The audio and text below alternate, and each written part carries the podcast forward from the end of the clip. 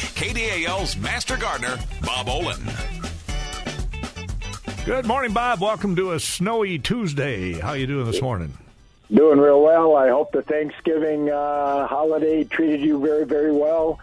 We definitely are making a transition to winter here, are we not, Dave? that seems to be the case, as uh, this light snow apparently will continue right on through the rest of the day. So we could see yeah. maybe an inch, maybe three around here, but a lot more in northern Wisconsin, where they're going to get uh, socked with seven to eleven inches in many spots. a little early. I think they're used to that. I know oh, we yeah. got a lot, of li- a lot of listeners over there. You know that is great. Uh, great for the gardening season right. to get this snow on early and it doesn't have to be a lot. It's it's like you know you got this law of diminishing returns. It's that first inch or two of snow that provides the greatest R value, and then it kind of diminishes as we add snow above that. But uh, I'm not too disappointed actually getting this right now before we get the real severe uh, sub-zero temperatures, which we all know are coming. But at this particular point, getting some snow on the ground, uh, we got a little frost in there yet, but uh, not a whole lot. So some of this will probably soak in. Certainly, it's going to soak in next next spring as things begin to melt. So, frankly, I'd rather have the snow before the extreme cold temperatures than the other way around. Sometimes we'll get an open winter where we have extreme cold with a lot of penetration, and we'll get all the snow in March or something like that when it doesn't provide much insulating value. That's when we see a tremendous amount of winter damage in a lot of our perennial material. So, it's all good, Dave, at this point. All right. Uh, it's tricky driving, though, so be careful on the roads. I was going to say it's all good, but be very careful out there and uh, walking on the sidewalks ah, too. True. Yeah. Yeah, we've got a big medical community here, but I think they've got plenty of business. Thank you. So let's all be a little careful out there. All right, sounds good. Now it's getting closer to Christmas. Thanksgiving is over. A lot of folks putting up trees and buying the poinsettias and uh, I don't know holly. What else you get during Christmas? Well, there's so many things, and I'm sure glad you mentioned it because. Uh, you know, one of my favorite gifts. We can talk a little bit about gifting. Uh, mm-hmm. You know, I've got a, a list of things. I've got gardeners on my list too. It seems like, and you should be aware that it is the number one hobby in the United States. And uh, a lot of people after the pandemic era uh, discovered it, rediscovered it. So we've got an awful lot of uh, different activities related to gardening that opens up a just a, a large number of potential gifts maybe we talk a little. Well, let's talk about Christmas trees. Should we first, since you opened it up a little bit there? you know, uh, we are very fortunate, East Minnesota, northwestern Wisconsin. We've got so many native trees here. Right. Uh, just a great variety, a lot of production, uh, commercial tree production, farming on a large scale. A lot of that's actually concentrated in, in your home state there in uh, mm-hmm. central Wisconsin. A lot of those trees get get shipped around. Now you got to remember, most of these trees are eight to fifteen years old. Uh, they were planted that long ago. They had to be protected from critters and rabbits early in their life, and then from about the fourth, fifth year on up, they have to be pruned every summer. So there's a uh, there's an extensive amount of labor and time that goes into the production of a live Christmas tree. And you know my feeling about that. I love the live ones. Uh, we have enough plastic in the world, so if, if I have an option, certainly with the many many options we have in this area, I I certainly love and prefer uh, a live tree. Uh, one of my favorite indoor house plants, although they, uh, you know, we make them last as long as we can, Dave. Yeah. But uh, and they will provide two to three months of real beauty for you if you want to let them go that long, Dave. Now they're they're pretty common around here, but obviously not so much in other parts of the country. So I imagine the trees that are grown here end up getting shipped all around the country. Yeah, they really do. Now it's kind of interesting. Uh, you know, they're evergreen, and uh, mm-hmm a, a lot of the area. We've got some uh, nice evergreen production in Appalachia, down in the mountain region there, and uh, North Carolina, South Carolina. There's good production there. Matter of fact, that's the home of the Fraser fir, which got a great deal of notoriety, and it, it is a beautiful tree. Um, it is a fir. We've got a close cousin, the balsam here, but the balsam doesn't quite have needles that are quite as long, quite as colorful as the Fraser does. Now we've got some local growers uh, that have got some crosses where they've crossed our native balsam with the Fraser fir. Again, the Fraser is uh, not native to this area, but some of the new hybrids certainly are. So those are very, very attractive. Uh, they all prune up real nicely. I think uh, the Fraser's got kind of a nice, uh, almost a majestic glow to it. Uh, it's got a little bit instead of just uh, it's more multicolored. Some of the needles are, and needles tend to stay on a little bit longer. But short little trees is where um, uh, a lot of the interest is right now, and that will vary. a little bit. Uh, there was a time when everyone wanted the long needle trees, and in Minnesota, our native tree is the uh, our state tree is the Norway pine or red pine. It's got two long needles in a, in what we call a bundle or a fascicle. And uh, this was all the rage uh, maybe 15, 20 years ago. Now they've kind of diminished a little bit. We still have a lot of folks that like uh, the white pine, which has got five needles in a bundle. And of course, uh, we've got some white pine uh, some of the old heritage trees in our area that are 150, 200 years old, and, and they're absolutely magnificent. So certainly the white pine are a favorite in uh, northeastern Minnesota, northwestern Wisconsin, and their range does go down uh, to the Hinckley area, about maybe a few a little bit farther south.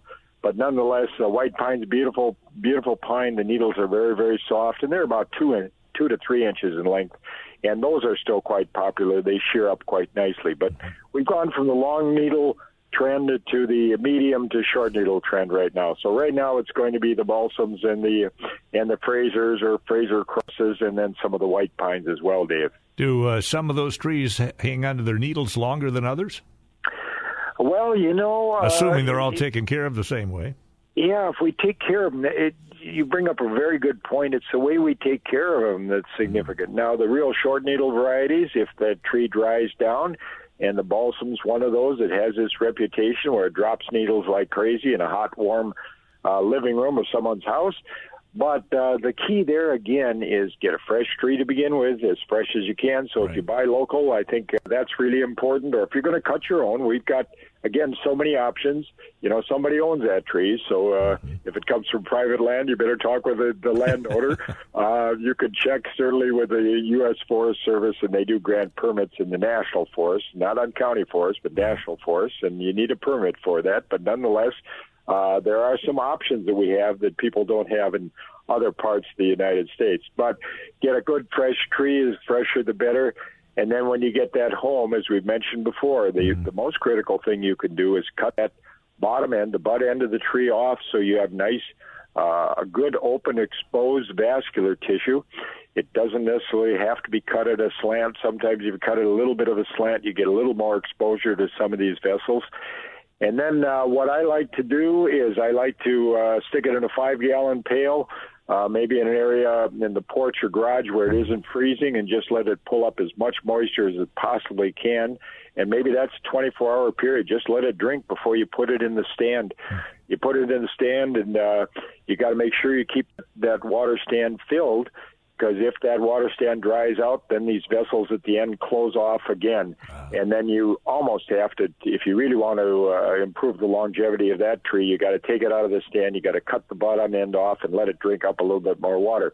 So water is the key. Fresh, fresh tree, plenty of fresh water. Like I say, I like to, if you got the time, give it a drink before you put it in its final location and then you can forget about all the additives. And I just saw some advertised recently. Uh, uh, that you could add uh, yeah. to that. Uh, so things like uh, Karo syrup, butter, uh, Bubble Up, I've heard, or Seven Up, or some of the carbonated drinks, yeah. aspirin in the water, Ooh. sugar in the water.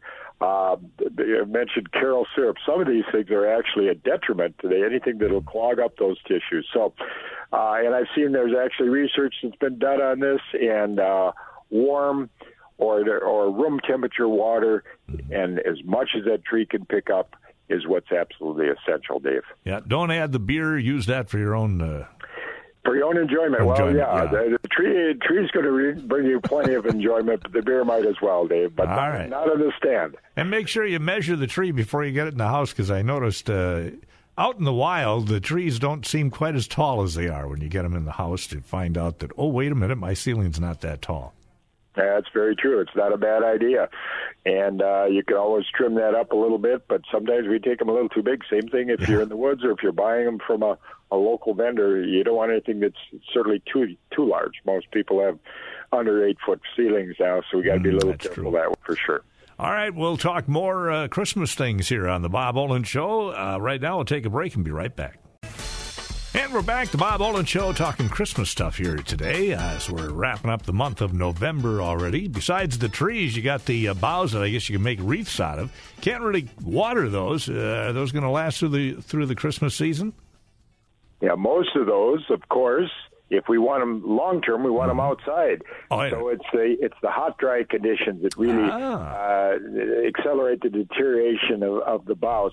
We do want to mention this. So you bring them inside, and you certainly um, you want to delay it. Bring them in fresh and a little closer to Christmas. And uh, of course, uh, we're well aware of this. We've been cautioned over the years, but let's be real careful. Candles, open flames. Uh, we always have fires around the holiday season. We really don't want that. So think a little bit about that. The wiring, of course, make sure that's good on your on your trees. A lot of this uh, stuff that comes in that's inexpensive, um, it may not be the highest quality. Some of the wiring, so we got to be a little careful there. So any ignition point, uh, fireplaces, candles, anything like that, we want to be cautious of, particularly as some of this.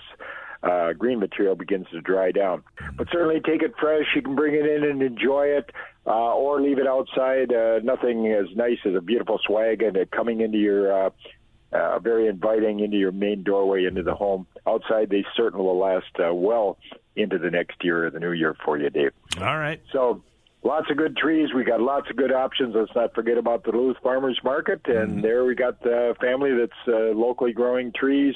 They cut them fresh.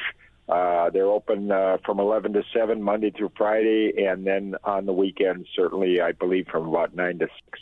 So they've got uh, you got a lot of options. We're very, very fortunate in this area. Told a story. I had a friend that worked on the Lakers, and a very generous man. His permanent residency was in Florida, where he headed. He came in and asked me. He wanted to buy a few Christmas trees. I said, about how many? And he says, oh, how many can you get in a semi-load? Oh, And wow. what he would, yeah, what he would actually do is uh, he would uh, buy a semi-load of trees, ship them all the way down to Florida, and then he gave them away to families uh, in need in that community. I thought, man, that yeah. that was not inexpensive, and it was a very, very nice gift. And he says, you cannot imagine what people in Florida, which are not, they've got their pines, the southern white pine and so forth, but they don't have these beautiful sheared trees. And uh, I'm sure he was a, a real hero in the community in which he actually lived. But I thought, very nice, uh, generous thing to do during the holiday season. But he said, you cannot believe he's the one that really brought this to my attention. You know, you you don't know how fortunate you really are to have so many different species and so many uh, different ways that you can procure or obtain a fresh tree for your family. So, real nice thing, uh, and we do have uh, many many local options, cut your own options. Uh, uh, purchasing options, various places, and of course uh, locally there at the Duluth Farmers Market, uh, 14th Avenue East and 3rd Street. You haven't noticed a shortage of trees this year, have you? They got a good supply? Yeah, well, it's early. There's Yeah. been some national attention about that, but right now there's a very good supply. But obviously, if you want a particular species, size, uh, freshness, of course, uh, you will want to shop early there. There's no doubt about that because, uh, you know, you really can't plan. It's kind of interesting. Uh, these trees, they have to put their production goals out, you know, uh, eight, nine, ten years, 15 years in advance and uh, no one could really predict the pandemic, and a lot of people are going back to the more natural trees. It's kind of interesting. We're we're going back to some of the old ways. We're doing a lot of gardening. We're doing food preservation. We're we're sourcing uh, trees at home, and we're spending more time. Some people still working uh, remotely, and uh, hence they're they're decorating their homes uh, more so than they were prior to the pandemic. So things have changed a little bit. And I would anticipate that there certainly will not be an abundance or a surplus of uh, uh, native, naturally grown trees this year. And the early bird gets the worm, or in this case, the best looking tree.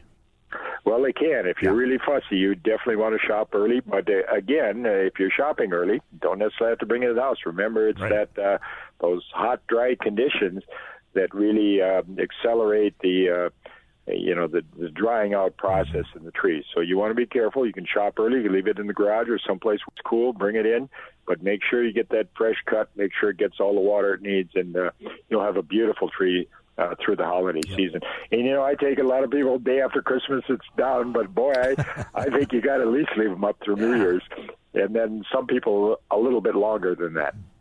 Well, yeah, I suppose uh, if, if they're hanging on, you might as well keep it up as long as possible before they dry out. It. Well, a beautiful sheared tree. I mentioned, you know, there there there's a lot of labor that goes into those, a lot of time, and they're not going to be inexpensive. So you want to want to get as much value out of it as you can, which means uh, enjoying it for as long as you can. And keep the candles away from the tree. It's hard to believe, but my grandparents actually had lit candles in the tree. And I you don't know, know uh, how many, how they survived yeah, Christmases long ago. I can't quite figure out. No, you you know your grandparents go back a little farther. I think on the farm we always had a tree, but uh, they were careful about the candles. yeah, I would hope so. You'd learn quickly about that. That it's not a good thing. But I suppose before electricity, you didn't have many options. There weren't many options, and you know it's kind of interesting. We've got people off the grid, and I do know people off the grid that are using kerosene for lighting. Oof, I mean, yeah. kind of hard to believe, but you got to be a little bit. Uh, careful. Now, folks off the grid have got solar cells and other yeah. things, but we still have a few folks that are out there uh, uh, lighting with with kerosene. Any anytime there's an open flame, we're going to be careful, of course. Well, that was before my time, thank goodness. When I when I arrived, they were into electricity, and they had the little bubble lights, which I always thought was kind of cute. Yeah, they are fun. And then, of course, now we've gone to the people are environmentally conscious. Yeah. We've gone to the LED lights, which don't take much electricity at all. So we're making a lot of progress that way. So you don't have to be guilty about uh, that tree if you got some nice LED lights on there that consume very little electricity. All right. Well, poinsettias are in the stores, I see, and there are such a variety of colors, but uh, there's only a few that are actually naturally grown colors. A lot of them are painted or something. Oh, that can't be good for the plant, you wouldn't think. No, and uh, I don't know. It's maybe our technicolor age, if I can use that term, but uh, the natural poinsettias yeah. originally were all uh, red. Okay. And of course, they came from Southern California. They came from Mexico. And if anyone's been out there and seen them growing in their natural habitat, they're kind of big, scraggly shrubs, really, yeah. and uh, perennial. And of course, they don't freeze back in, in that environment. But um, you know, we've now got them, and they're all, for the most part, greenhouse grown now. And uh, we did one of the real innovations, the Ecke family out in uh, Encinita, California, I believe, just outside Los Angeles. Uh, they were really responsible for turning that uh, shrub into a, uh, a potted plant that could be shipped throughout the country. So here's one family, a German family. They were heading to the South Pacific, as I remember. Uh, Germany can be very cold sometimes in the winter months. I visited there once, and it was very cold, damp.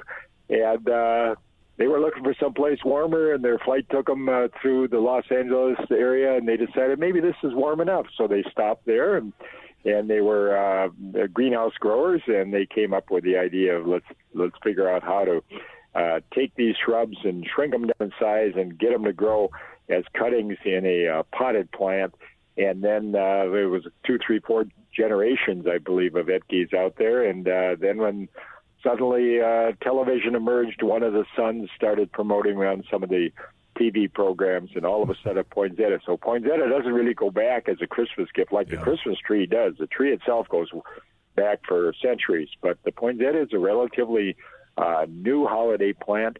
And you're right, Dave. There are so many varieties, but if we take a look at what's going to be natural, the natural is going to be red or variations, and there's all kinds of variations out there. It's going to be white or some variation of, of red and white uh, is what it, the natural colors are going to be. Mm-hmm. The the super fluorescence, and we see, and I don't know why we have to have this, but yeah. we see these. What's glitter added too for the? Uh... yeah, it kind of takes away, in my opinion, it takes away some of the beauty from the natural plants. But yeah, they'll they'll put glitter on there. They'll spray paint them. So anything that looks artificial, even though it may not be, uh, is, is artificial to some extent. So stay the uh, the pinks and the whites or some variation. And there, we talk about variation. What the breeders have done, they, the uh, the plants have become so successful as a holiday plant that there's been a lot of work done. So there's a great deal of uh, variation, and uh, the the uh, plants they've they've bred them to be double. We call doubles, where you've got tremendous amount of uh, leaf petal. These are actually modified leaves. These are bracts that we're looking at. The flower itself is a little yellow button on the on the tip of the leaves, but uh-huh. these are modified bracts. But the breeders have done a very nice job of giving you uh, oh speckled plants. Many of them are speckled, many of them are striped, striated. So there's a tremendous amount of variability in leaf form, structure, color but stay to the native materials. And you know, the other thing where there's a great deal of variability is in price points. Mm. And I kind of, uh, I'm kind of in favor. Everyone should be able to access some of these things. Yeah. So you can find uh, tree uh, poinsettias that are going to be very inexpensive for you, and you can find. Uh, multi-stem plants that are going to be considerably more, uh, much fuller, uh, some of these variations and so forth, the extra effort that went into growing those out. So you've got your choice and everyone can access these. And I like to give a lot of them away. Quite honestly, people love holiday plants. I've never had anyone that was disappointed if you brought a holiday plant to them, whether it be a poinsettia, an amaryllis, a Christmas cactus, even the Thanksgiving Thanksgiving cacti. Uh, these are uh, these don't interfere with anyone's holiday diets or their plans. Everyone can enjoy these these types of gifts. I will mention this, though. You have to be extremely careful. If you're going to give a living gift of any type, you're buying it from a store, whether it be a greenhouse or a big box store someplace, uh, make sure you pull uh, poly plastic over the top. Don't walk out to the car assuming, well, it's only 30 degrees. I'm not oh. going to do a lot of damage. Um, you can do damage very easily to these plants. So make sure they're protected. And good uh, good retailers will have uh, bags for you or mm-hmm. protective sleeves for you. And if they don't provide them, ask for them so that we get that to their final destination. Be a little careful again. If you got it in a clear poly, a southern window, it can get very hot in there. So be a little careful about that poly wrap. That's where it's going to be shaded or going to be outside uh, for protection. Take it off if you're going to bring it in yourself. Take it off. Don't put it in the hot, sunny sun. And if you're going to give it away uh, two, three days from now or longer, uh, you can find a nice location on the north side. Get that poly wrap off, mm-hmm. but make sure you protect it again when you uh, bring it outside to its final destination date. Yeah, neat thing about these plants is if you take care of them, they'll last much longer than Christmas. Oh, they will. Yeah. I mean, the point poinsettia, you can uh, you can and you can easily take them outside during the growing season. Wow. Once again, they're frost, frost sensitive. Mm-hmm. Uh, you can grow them out, you can prune them back, and you'll find that they, uh, even in our relatively short summer, they grow very vigorously. Uh, if you're going to bring them outside, say you set them out June 5th or something like that, make sure that you uh, you provide the moisture that they need. A lot of the commercially grown poinsettias, particularly less expensive, come in smaller containers. Uh, these are peat mixes; they dry out very quickly. Wow. So you're going to have to be conscious of uh, making sure they get water. They drain pretty well. That's another point I want to make on all these holiday plants. Oftentimes they come in a foil wrap, very colorful. Right. But um, you've got to have drainage holes in the bottom, and there can be drainage holes in the pot. And typically now those are going to be plastic pots for all kinds of reasons, less expensive, less weight to ship. So they're typically plastic. They should have holes in the bottom, drain holes, but oftentimes they'll wrap these colorful aluminum foil wraps around the pot. Make sure you puncture those so that that water, as you're watering, drains all the way through, just so we don't get a soggy root system. Same thing, you're going to put them out in June. You want to make sure that you've got and initially, don't put them out in direct sunlight. They're going to take a lot of sun, but all these house plants are acclimated to low light conditions in the house. And then you want to put them out protected from the wind and protected from the bright sun. And then poinsettias, you can gradually move out into the full sun where they will thrive. There, you want a little more fertility at that point. You want a little bit more water. Be conscious of that. And you want a big bushy green plant then you want to turn these green leaves or bracts, modified leaves, and you want them to change color. And that's where when we come into the fall and the threat of the frost is out there, we want to make sure we bring them in. And then they've got to be exposed only to natural daylight or uh, the amount of time when the sun is up. So you got to have complete darkness at night. That's the challenge of bringing them, bringing the color back into those leaves. So that's going to mean um, uh, uh, an opaque, dark black garbage bag over the top that has to go on when the sun sets. The cat has to come off when the uh, sun rises, so it gets light during the day, or a dark bedroom or a dark closet. But they really don't take any artificial light. Artificial light uh, stops that coloration process that goes on, so you have to be extremely cautious and careful of that. But you can get poinsettias to grow for years. You can bring them back into color.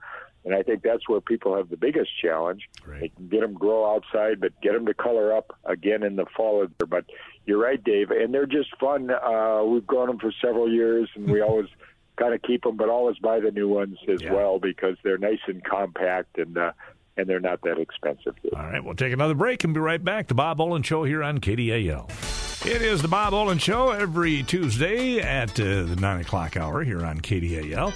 Bob, if you're a gardener, we uh, what do you get them for Christmas? I bet there's all kinds of options. There are certainly all kinds of options out there, and uh, we're talking about the living gifts. Uh, Mm-hmm. Don't overlook those. Uh, you know, we can. Uh, we'll touch on a couple of these others that are my favorites, amaryllis and and some of the Ah, holiday right. cacti. But oh, there's tremendous. So many of these things. So. And you know the other thing that that I've done is you talk about some of the lesser expensive gifts, buying them and giving them to people that don't expect it. Uh, there are a lot of folks that have struggled, particularly coming out of the pandemic. You got neighbors, you got elderly folks that aren't getting out. The light is low. You'd be surprised what uh, you buy a relatively inexpensive gift and how much joy that can bring to people. But in your own family, uh, you've got some things to think about there. You've got, or maybe even for yourself. I know that during the Uh-huh. holiday season, uh, maybe you're out buying gifts for a lot of other folks, and uh, maybe there's something that you really need or really want. But I've, you know, I've got a few favorite things. I think for the holidays, something that's really meaningful, quality garden tools. And uh, I happen to have uh, one of my grandfather's potato forks, which I still use, and sometimes it gets a little wet and it's going to pieces a little bit. It's almost something I want to hang up on the wall, but it brings back uh, so many great memories of digging potatoes with my grandfather, and of course, it was all done by hand back in those days. But That was a quality tool. You know, we used to make things uh, a little bit heavier steel, a little better wood, a little better quality. So this is, I don't know, 50, 80, 100 years old and, and still doing, still performing, but more than anything brings back some good memories. But it, uh, it really is a quality tool. So, uh, that can be very meaningful, and there are a lot of uh, specialty tools available on the internet, of course. But uh, even if you're shopping locally, you're shopping at a big box outlet, and uh, you, there's a difference in the quality of tools. It's the holidays; you want a nice gift, and you'll buy something that's very, very sturdy. Uh, even things like sh- certain types of specialty shovels, spades that have a flat edge across, things that people may not have. I would stay with the wood handles. Uh, there's so many plastic handles out there, or composites, and uh, I've gone through so many of those. I either drive over them with the truck or something, and they break down on me. So I'm just, uh, I'm a big fan of the real, a good quality hardwood, good quality steel, and you can certainly see the difference. Pruning shears. I mean, I've Ah. got. Uh, I've got a pair of uh, Felcos. We'll give you a name brand out there. They made in Switzerland, and uh, they're not inexpensive. They're probably going to run you about fifty dollars for the pruning shears, but uh, they, they'll last a lifetime. They got replaceable blades, and uh, it's almost a joy. These are what we call um, uh, bypass shears, where they they actually slice it off rather than a, an anvil shear. So a good quality pruning shear uh, is something that people will have for certainly for a lifetime. And uh, you might uh, you don't have to tell the price, but you might just indicate that uh, this is something that you want to take care of, and you can replace the blades. And uh, think of it as a gift that will last a lifetime. And many of these things uh, certainly will. But there's so many other hard goods that you can think about. Uh, baskets for for collecting uh, produce and fruit is, is valuable. There are a number of uh, for people that are getting a little older. There are a number of uh, devices you can sit on when you're out there weeding and so forth. Some of these are wheeled, and you can find any Wow. number of these types of things that are are certainly available. I think that uh, gift certificates are really nice. There We've you got go. greenhouses that will provide those. So, bedding plants uh, in the spring of the year, uh, you get a nice gift certificate for someone from a local greenhouse, and uh, that's something that uh, they will always value and always appreciate. So, Dave, there are all kinds of options that are available, and these are gifts that are going to keep on giving as um, we take a look at a quality tool. They might keep on giving for generations. And uh, I've also seen uh, people that have had those inscribed uh, Christmas of such and such a year or from your your favorite grandson, grandchild, and so they've uh, actually taken uh, these uh, wood burning tools and had them inscribed on the handle, something that you could do yourself certainly. So uh, they can be uh, very useful, very uh, very uh, long lived and intergenerational. Really nice, nice gifts that people will last and will keep on giving for a very long time, Dave. We got to head to the phones, and we got a question here. Hi, who's this? Hello. Hi. Go ahead. My name is, is Patty, and I'm from Port Wing, Wisconsin. Okay. Oh, great. Tell us about the weather over there. It's uh, uh, just started snowing. It's very light. Very light. Nothing too severe yet. No. Uh, One of my favorite communities, by the way. Pardon me? That's, you live in one of my favorite communities. Oh, Very nice. Yours too, obviously. Yes. You had a question today. Yeah, we usually prune our grapevines in March, but we're so tempted right now because they look so dead. Uh, or is it okay? I missed part of that just with the communication, but you were talking about pruning up your grapevines. Is that correct? I I would uh, I would uh, lean toward pruning toward the again toward the late winter or early spring on those. Did you you said they're they're dead or dying? Is that part of the problem? They look like it, but I should have cut off a branch to see if it's greenish in the middle. That's it exactly. And so much of the time, and uh, some of these will regrow, of course. Uh, do you happen to know the uh, these? I'm assuming are not a wine grape. These would be more of a juice grape, uh, like a Yeah. beta, a beta or a Valiant, one of those uh, varieties. One, one is Valiant. I don't remember the name of it, another, but Okay. we use them for jams and jellies, not as Yeah. and I'll bet uh, that they're very productive. Um, I would probably not be overly concerned. Uh, you know, we had enough moisture during the year. There's there's going to be a lot of that's going to die back, and they they'll take a pretty heavy pruning pruning in the spring. So. Uh, yeah, what's what's that? I'm assuming when you work your way down that stem that you'll find some green tissue on the inside, and you're going to be, you're going to be okay. Uh, these are native uh, varieties or crosses with our native uh, river grapes, and uh, they're they're we've had some insect problems, but they're they're really not particularly disease prone. We always have some fungal disease, but I wouldn't. I'd be very surprised if you lost those. I think they're probably alive, and they've just uh, they've just died back from you know, part of the natural process we're going through here. One year we did have fungal, and they were all white on the outside. Yeah, that can. Be they are vulnerable to fun, fungi, uh, fungus of, of one type or another, and we'll get some mummy berry, and we'll get some uh, some other types of uh, fungal disease. So that's something with our humidity we really can't avoid. We're always going to get some of that, and uh, Well, sometimes we you got to go to. let them go. We let them go that year, and they came back. We didn't destroy the, the vine. No, I I think they're they're pretty uh, really pretty good and hardy. If the site's good, we've got good drainage. I think you're going to be just fine along the lake. There, you probably get a nice uh, nice long growing season, and uh, they're among my favorites. I love the I love uh, the Valiants. They're very vigorous and uh, make a very very nice uh, grape juice as well as the jellies. They're, they're really very very nice plants for us, and they don't take a lot of care. Prune them back pretty hard, but I I wouldn't do it now. Uh, Okay, that was my question. Yeah. Wait till No, late would- winter, early wait. spring. Huh? And then Right, I got to walk up there in two feet of snow in March. Yeah, there's some of that always, but uh, then you can actually go a little later. Then let some of that snow melt down, and they're they're going to be fine because they they jump out a little later in the season. They, anyway, right. so you'll be Thanks. okay. Yeah, thanks for the call, and we'll be right back. More of the Bob Olen Show. All right, we're back. Final portion of the Bob Olen Show here this morning. Uh, Bob, you can always can't go wrong for a gift for gardening with those wide brimmed hats for working out in the sun. Oh, is that a great idea? You know, that's one. maybe I, a good pair of gloves too. of. Yeah. Yeah, good, good gloves. Um, yeah, as we all get a little older, I always used to say, "Who needs gloves?" Now I'm putting Oh, them on all the time. Makes life a whole lot easier. And knee Uh, pads.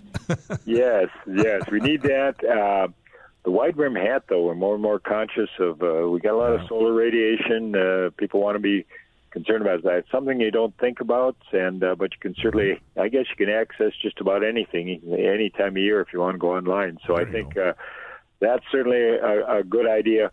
The other thing is. Um, Water jugs. A lot of people are carrying Oh, them, particularly this new generation, and uh, I've learned staying hydrated. I was one that got a little on the dehydrated dehydrated oh. side a couple of times there, and it has certain ramifications. So you, if you're going to be out there working in the hot sun on a warm day, we didn't have too many of those this year, but yeah. we we had a few of them, and uh, I think uh, that kind of a gift uh, for the gardener or the outdoor enthusiast is also uh, really, really nice. Good, good boots. There are nice boots out there as mm-hmm. well that, that are a possibility. Uh, you got to get the sizes right, but there's there are so many uh, possibilities out there in terms of uh, garments and outerwear, as, right. as well as uh, as you mentioned that wiring hat, something that people don't think about. And You can't go wrong with a gift certificate. They can pick out their own stuff.